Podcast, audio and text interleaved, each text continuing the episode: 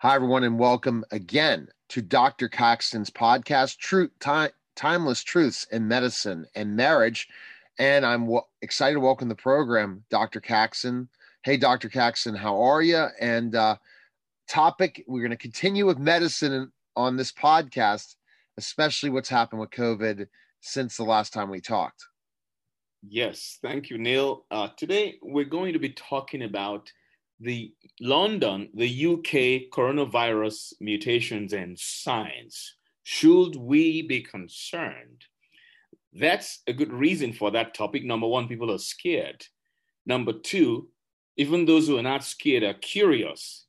And a lot of people are saying, so what's next?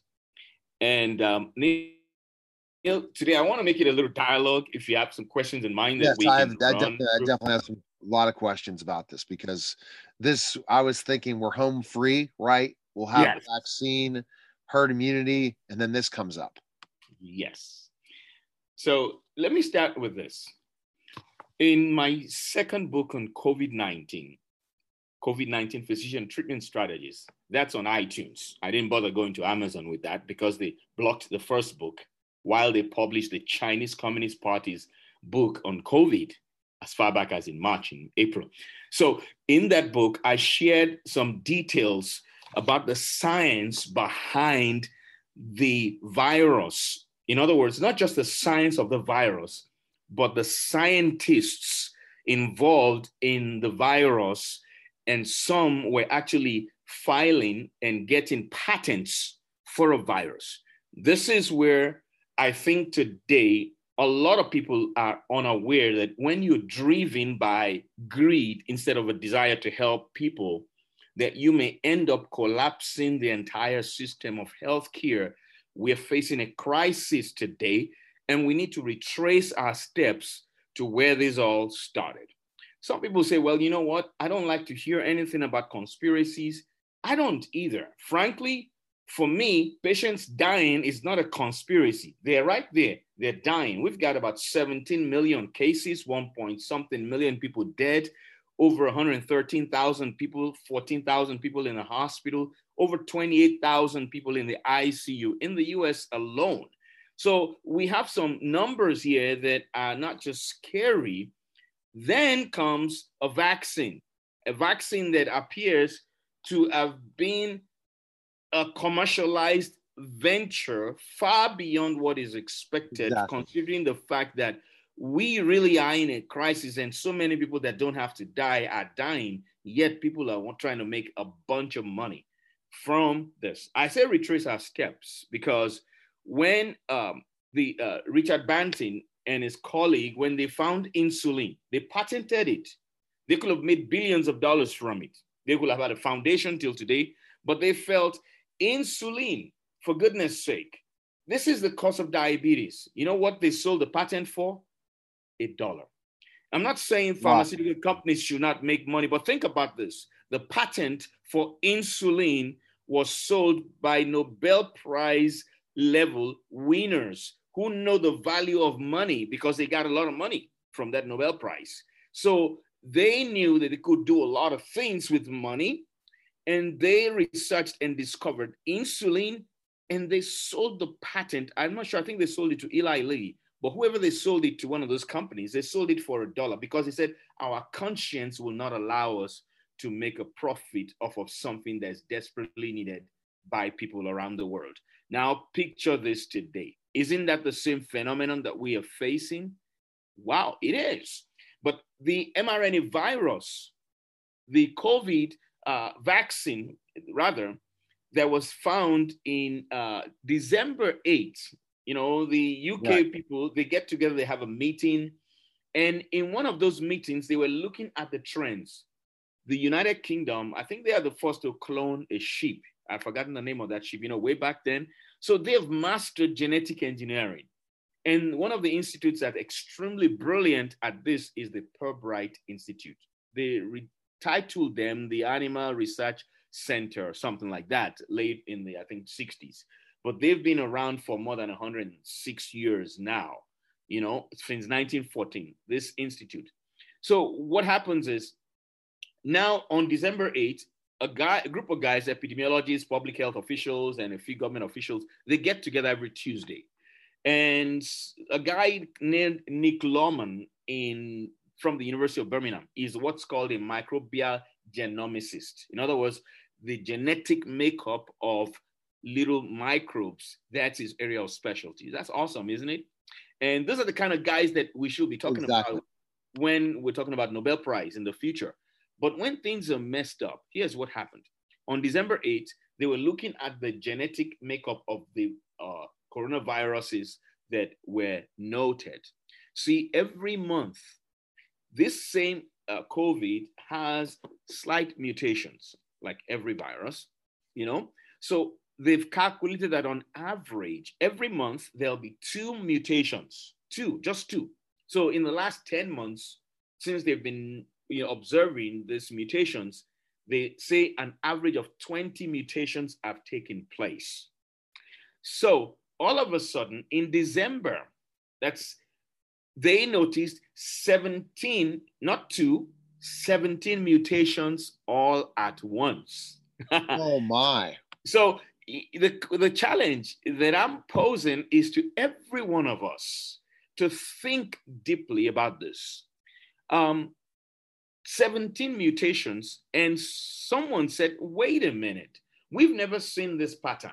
You know, if everything in, on the screen is black and you put a red in the middle, no matter where you put the red on the screen, you can spot it.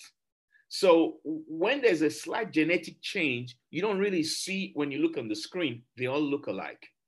But all of a sudden, if the entire screen is blue and you see yellow, it will stand out. That's exactly what happened with that mutation when they were looking on the screen. So they said 17 mutations all at once. What did they do?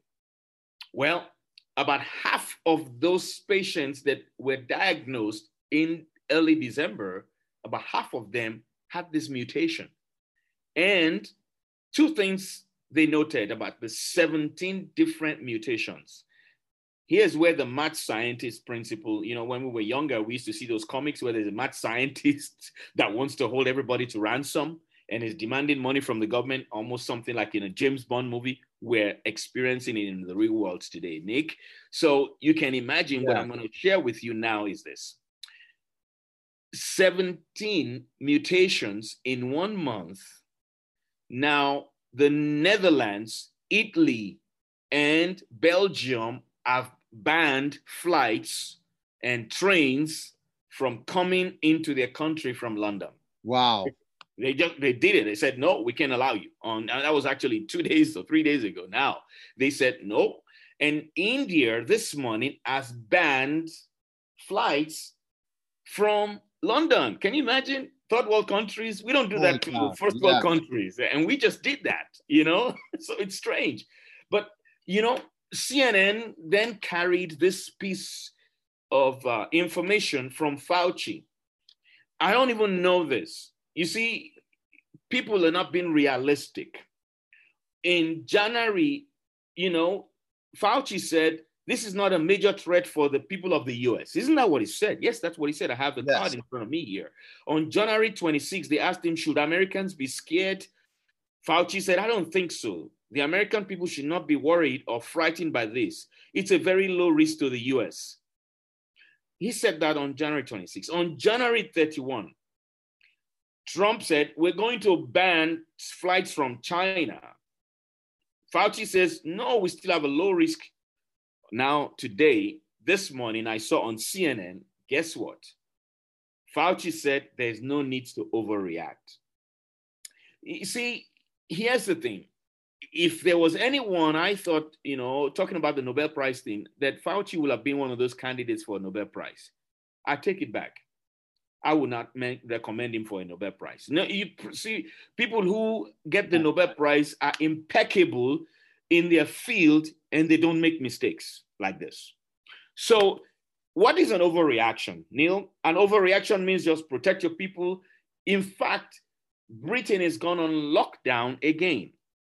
Okay, so when, when you look at these viruses, I want us to focus, you know, our attention just for a brief minute on the virus itself and the mutations themselves. It's called B117, B1.1.1.7. And there's another in Spain called B1.1.177. Oh so we've got two strains. Now, watch carefully and listen to this. The first one they say was actually isolated as far back as September, not oh, December. Yeah. And they didn't say anything to anyone about that. So it now accounts for 26% of the cases as of November. But right now, accounts, according to the American Association of Advancement of Science, the Science magazine, they say 60% of all London new cases are due to this mutation. So the question now is what is mutation? Back in the days when we didn't know how to manipulate genes, when we didn't know gene therapy and we couldn't clone anything, we couldn't do mRNA vaccines, we couldn't do DNA vaccines, we couldn't even touch the DNA, we didn't even understand DNA. At that time, Neil, mutation was a big deal. Are you getting my point here? Yeah, so, I'm, totally, I'm totally getting your point. Yeah. So, you know, let's say it, it, there is a protein and there's uh, Uh, 2,000 amino acids in the protein. Today, based on what we know in science, if we need a thousand proteins and we need a thousand and one proteins to make it better, we can insert a gene to add that extra protein. So when you say mutation, we're not in the good old days anymore. We're now in the science age, which means when you say there's a manipulation versus a mutation, it means you can genetically engineer any virus that you want, pretty much. People are not, because viruses are a bunch of chemical codes with genetic material in them and covered by an envelope of something. Okay. So you can see very clearly here that yes, we have a mutation, but the real question is when we look at the mRNA vaccine on one side and treatments like hydroxychloroquine and ivermectin on the other side, you know, we give hydroxychloroquine and zinc, hydroxychloroquine, zinc, and all the other stuff like vitamin C on the treatment side. We also give ivermectin and doxycycline plus or minus zinc on the other side with vitamin C and all the other things. That's on the treatment side. You notice that the CDC, the NIH, the FDA, and the WHO never mention specifics about treatment because they have seem like they've been corrupted by big pharma to allow them to just create vaccines and this mutation is disrupting the system. Okay, so so so will this work with the vaccine? The mutations will uh, the current vaccine stop it, or at least will or it not, or we're gonna have to have another vaccine. They are going to tell us something that would love to hear. That's comforting. I don't think so, and I don't know for sure. I'll tell you my reasons why there are two mutations that the Cambridge, there's a guy in Cambridge called uh, Gupta. He said the thing that worries him about this eight mutations is that two of them, there's something called 69 to 70 deletion. 69 to 70, you know, that's retirement age. That's the way to remember it 69, 70, right. 69, 70. So in that deletion, something has been removed. That deletion makes the virus more virulent and it escapes the immune system that we have. Now, think about that for a second. Of the 17 mutations that have taken place in this virus, this new virus, two of them are of great concern. One, you can call it the retirement mutation, meaning 69 to 70. That mutation is a deletion and it makes the virus more virulent it allows the virus to escape the immune system, particularly in people who are immune compromised. So we have a problem there. The second mutation that's worrisome out of this uh, set of 17 mutations is what's called a N501Y. Okay, this increases how tightly the spike protein binds to the human receptor. That's where I am having a little more issues with Bill Gates and Melinda Gates Foundation. And why that link? I'll tell you in a second. In my uh, right. in my second book, the one that helps us understand the pathology, pathophysiology, and mention some of the you know the the the actual nature of the virus you see in that um in that uh book i shared enough details so that people can learn even if you're not a scientist if you read that book physician treatment strategies. You'll understand. Why am i saying this? It's important to understand these principles. That's why i call them timeless principles. You can apply it to this situation and then when another arises you can observe based on the principles that you already know. Because if you don't have those principles, things will be running right in front of you and they'll be running circles around you.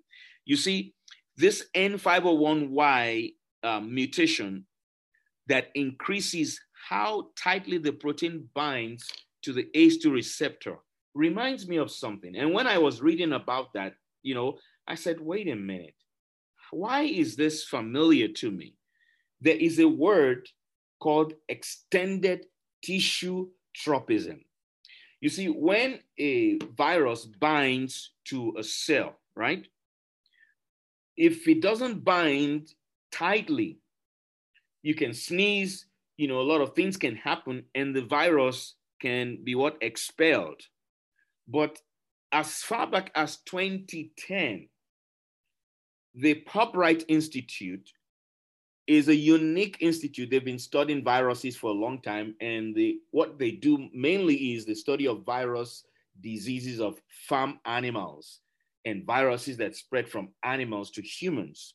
I said I'm concerned because last year, November, December, sorry, uh, the Bill and Melinda Gates Foundation gave them $5.5 million. I don't know what that was for. They said to study the interaction between animals and humans.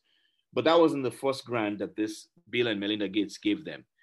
These people applied, this Pirbright Institute applied for grants and they applied for a patent. And those patents allowed them to create a virus, a coronavirus that was more lethal and attached firmer, more firmly to the host. Am I making any sense? You're making complete sense. They applied and they received the patent. They filed for the patent in 2010 and they got it in 2014.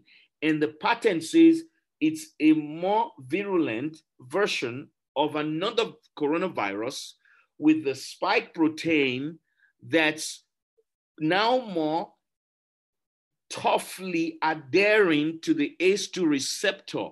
And they give them the patent for that. And the technical term was extended tissue tropism, meaning it will attach firmly and provide more lasting effects on the host. Now, this N501Y also increases how tightly the spike protein binds to the human ACE2 receptor. If you're not concerned, I am, because it's almost like deja vu. Now, we have an mRNA vaccine that's designed with a few uh, pluses and minuses to handle the regular coronavirus that we know. But out of these 17 mutations, eight of them, believe it or not, 50% of the mutations are for spike proteins. So when a mutation occurs, remember, we don't even know how effective this virus is. Two things we know, I mean, about the vaccine. Two things we already know about this vaccine is that it will not prevent you spreading infection to another person. And the real advantage of vaccines are they should protect you for a long period of time, maybe five, ten years or so but the manufacturers admit they have no idea how long this vaccine will protect you. Maybe it will be for two months, maybe it will be for a month, maybe it will be for six weeks, maybe it will be 10 years. They don't know.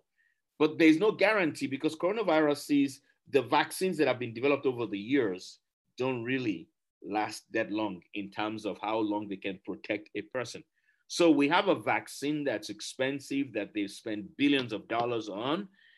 Now that vaccine is now encountering, and the vaccine is made to the spike protein. Don't forget, the vaccine is not made against the entire virus. Now, it would have been comforting if the mRNA vaccine, or rather, if the vaccine for coronavirus, maybe that's the right word to say, was designed for the entire virus. You know, so it's what we have right now is almost like, oh, I have a gun is designed to blow up the femoral artery, and once I shoot the femoral artery, the person is going to bleed to death. And then all of a sudden, the person is wearing a bulletproof whatever, so you can shoot the femoral artery, and then you don't have any um, ammunition to shoot anything else but the femoral artery. You get the idea. So the person is going to survive. So if all we have is a coronal mRNA vaccine that attaches and creates spike proteins, and the immunity that we develop is towards the spike protein, and we now have a virus that's mutated where 50% of the mutation is exactly where we've targeted our vaccine, I think we have a problem. How big that problem is, I have no idea, Nick. I mean, Neil, I'm sorry. I have no idea. Yeah. And the so, question now so, is so, so, what? So, okay. So the questions answered that will be on the podcast next week, I'm sure, because we'll have more information. And for people downloading, to make sure they subscribe to the podcast, like, share, do all the different things because you're bringing information out the the concern I have, uh, Dr. Caxton, is yeah. that if it's is it going to be as dangerous as the first COVID? Well, guess what? The COVID, don't forget this. The coronavirus itself, the first COVID, would have been curtailed if we had followed suit like China and South Korea. The problem we have is with our government officials in the United States. Remember what Fauci said and what he kept saying and he kept saying it. The danger on February 17, he said the danger to the Americans as just is just minuscule. He said it's very minimal. And then on February 20, he says it could be really, really bad. The guy is just talking nonsense. And today he told CNN, let's not overreact. The question is, what is overreacting after so many people have died? Does this guy even have a heart or a conscience? So it's not whether or not this virus is going to be deadlier. We've got things to treat it with to knock it down. We have hydroxychloroquine, early stage. And don't forget it, it's in the UK that the recovery study was done where they were given four times the dose, poisonous doses of hydroxychloroquine to patients so that they would die, so they'll be able to tell the world hydroxychloroquine doesn't work. So there's some sinister things going on there. It's not as deadly if we act but if our health officials like Fauci and all the other people, I don't even know what's going on in England, they're acting really fast. And India is closing its borders. What are we doing? So we're not going to ban any flights from London. We're just going to let everybody fly yeah, in and out of London. Exactly. It's crazy. And, and so it's not so much of whether or not the virus is deadly, it's what can we do? These guys are going to be brought to shame eventually. I pray. I sincerely because Think about it. We've got about 1.3 million people dead already. And Fauci is still saying, let's not overreact. Now tell me, isn't that the heart of a callous person? I don't know what is. How can you say that? It's not so much how so, badly. So the jury's still out and how difficult, deadly. how bad the virus is going to be. It's more highly transmissible. So highly the, transmissible, 70% times more, which means. And it's already here in the United States, right? and that could be the virus I was infected with, my wife was infected with, and everything. That's less deadly, but we don't know if that's the case or not. But you know what? Even if it's not as deadly, it's deadly enough. It's deadly enough. I mean, hospitals filling with 113. But how can you identify what strain it is through testing? Yes, through genetic testing. Only you genetic, know? not our current coronavirus test. So that's no. the other problem. No, yes, yes. So, we, and then think about the vaccine. towards a S protein, the spike protein, you know, those little things you see on the projections when you see the diagram. That's what we attacked. We didn't attack, we didn't create a vaccine for the entire virus. So that's the real problem.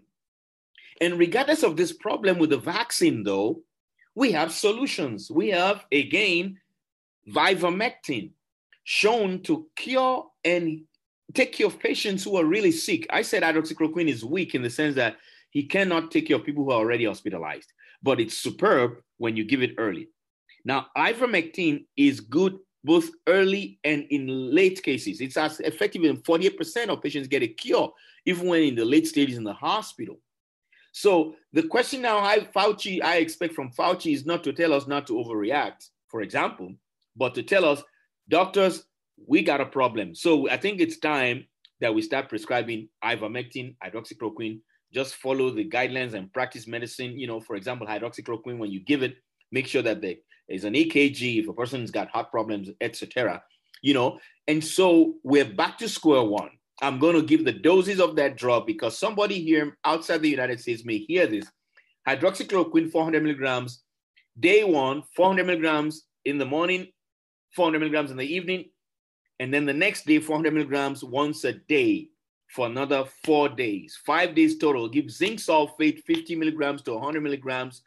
That is 220 milligrams of zinc sulfate, two tablets a day for five days, plus vitamin C 1,000 milligrams a day or twice a day with food for five days, and thiamine, 200 milligrams a day for five days, and vitamin D, 2,000 to 4,000 international units, five days, once a day for five days. And you can go to ivermectin, 12 milligrams on day one, 12 milligrams on day three, plus doxycycline, 100 milligrams twice a day for five days. You can do the ivermectin 12 milligrams once a day, two doses. You know, that's what some people have found. And some people are using it twice a day or once a day for five days. The point here is, Nick, in that combination I just gave to people to either use ivermectin or hydroxychloroquine, they will not get sick enough to die.